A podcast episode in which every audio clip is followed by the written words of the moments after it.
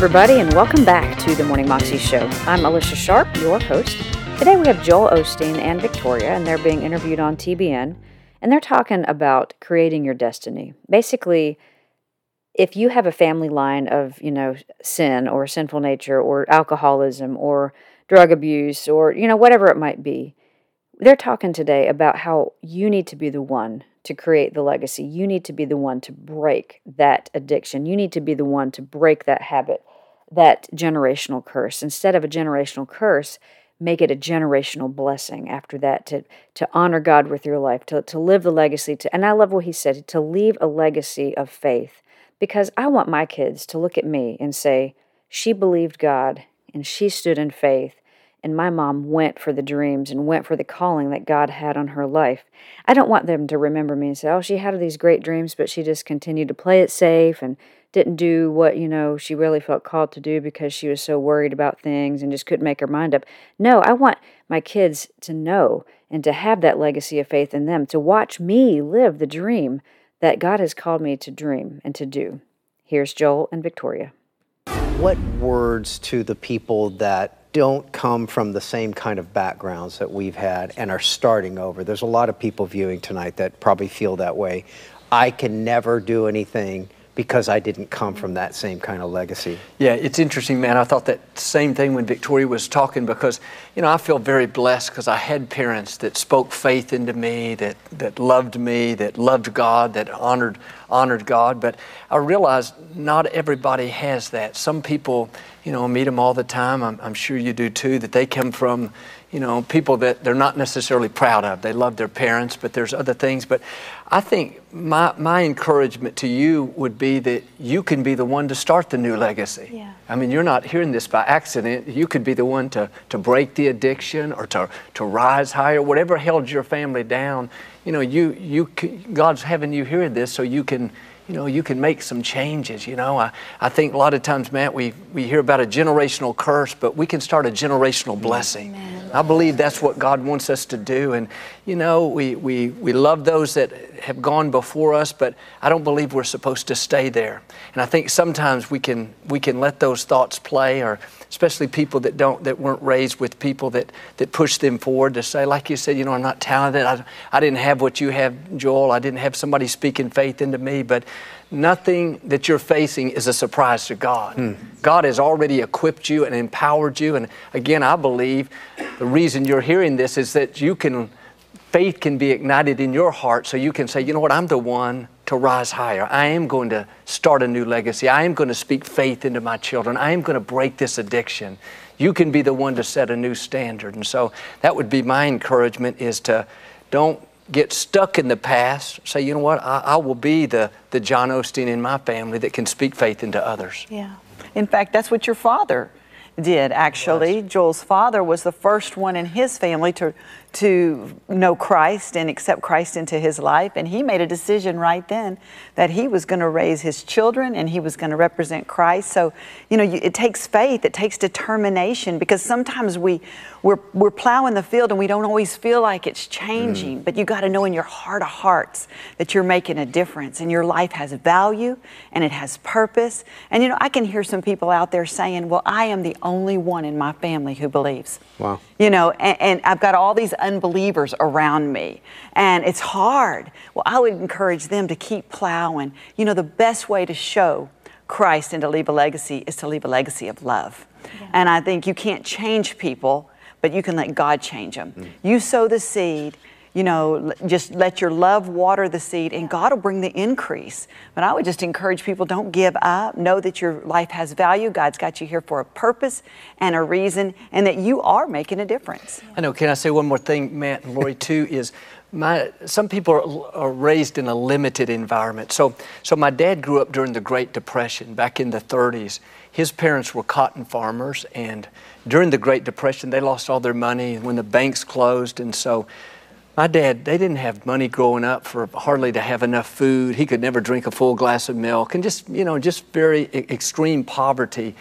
And at 17 years old, nobody in his family, like Victoria said, knew the Lord, but a friend of his in high school had been witnessing to him and just encouraging him. And, you know, that was so far, to, far out to my dad because there was just no history of faith. But my dad was walking home from a nightclub at 2 o'clock in the morning, 17 years old, and he felt God drawing him. He didn't even know what it was. He walked into the, to the living room that night, and they did have a family Bible you know, they may have prayed at Christmas or something, but there was no faith in there. But he opened the Bible and it fell open to a picture of Jesus standing at a door and knocking. And it oh. said, If anyone, um, I, behold, I stand at the door and knock. If anyone opens the door, I'll come in. Well, my dad didn't know anything about religion, but he did know something about opening a door. And so that next morning, he called his friend. They went to church. His friend walked down the aisle and he gave his life to Christ, the first one in his family. And what's interesting is, 17 years old, God put a dream in my heart that, that day that my dad would be a pastor hmm. one day to thousands of people. And back in the 30s, there wasn't a church of a thousand, you know, church of thousands, but he knew he was supposed to do that. But here's the point I wanted to get to.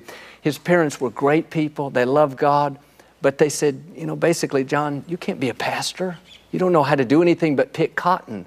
He told him he was going to go and, you know, start a church somewhere or go out and start ministering, but they loved him, but they tried to keep him in that same environment. Mm-hmm. At 17 years old, my dad hitchhiked and he went out and started preaching in the senior citizens' homes and on the street corners and things like that. And of course, he honored and respected his parents, but if he had let that limited, if he had stayed in that limited environment, I wouldn't be where I am today. Lakewood wouldn't be here. And I think sometimes our environment is limiting us. And people, people love us, you know, people that are around you may, may love you, and it's always good to honor and respect them. But sometimes God's going to put something in your heart where you have to take a step of faith. Yeah. Where you have to say, you know what, they're telling me not to, but God, I believe you determine my destiny. And so my dad broke out of the mold. Mm. Even later in life, when he was pastor in Lakewood, or when, before he pastored Lakewood, you know, he was pastoring a denominational church. And the same thing, it's a, it's a longer story, but my dad took a step of faith and started Lakewood. And I think sometime to really leave that legacy, you have to have a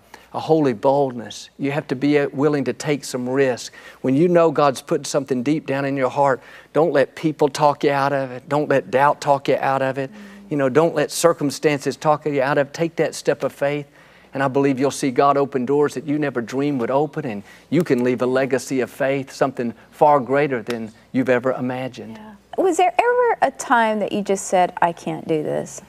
I think there was times I felt that way, but I have a, a determination in me to kind of let that let that stir me to do it. But there were times I thought, I don't know what I can say this week, you know, especially early on because, you know, it was, I look back now and, and realize God gives you grace for every season. Yeah. I was telling my kids the other day, when I look back, I think, how did I preach those first six months? Hmm. I didn't know how long to make a message. I didn't know how to make a message, mm-hmm. but there were times I thought, I don't know what to say this week. There's times I'd, I'd sit there and write for eight hours and I'd get one paragraph.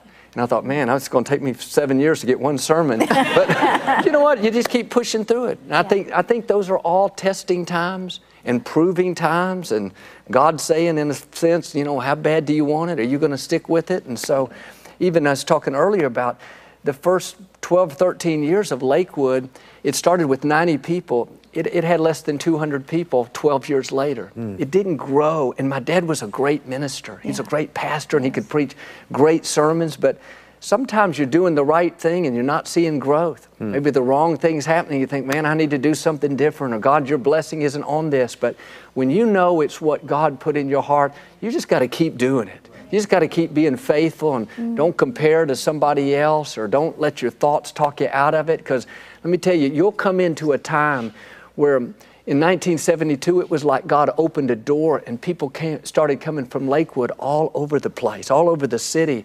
I believe you'll come into those times where you'll hit a, a moment, a destiny moment where God will open up new doors and you'll see growth that will make up for all that time that you feel like you're falling behind. Mm. Listen, one touch of God's favor can yep. put you 50 years down the road. Yep. Yeah. So you keep being faithful. Yeah. And I think, you know, what's important is, you know, sometimes you know, especially at the office, you know, you think, well, nobody's giving me credit and everybody's, you know, people leaving me out, they're playing politics. But you got to realize you are not working under people, you're working under God.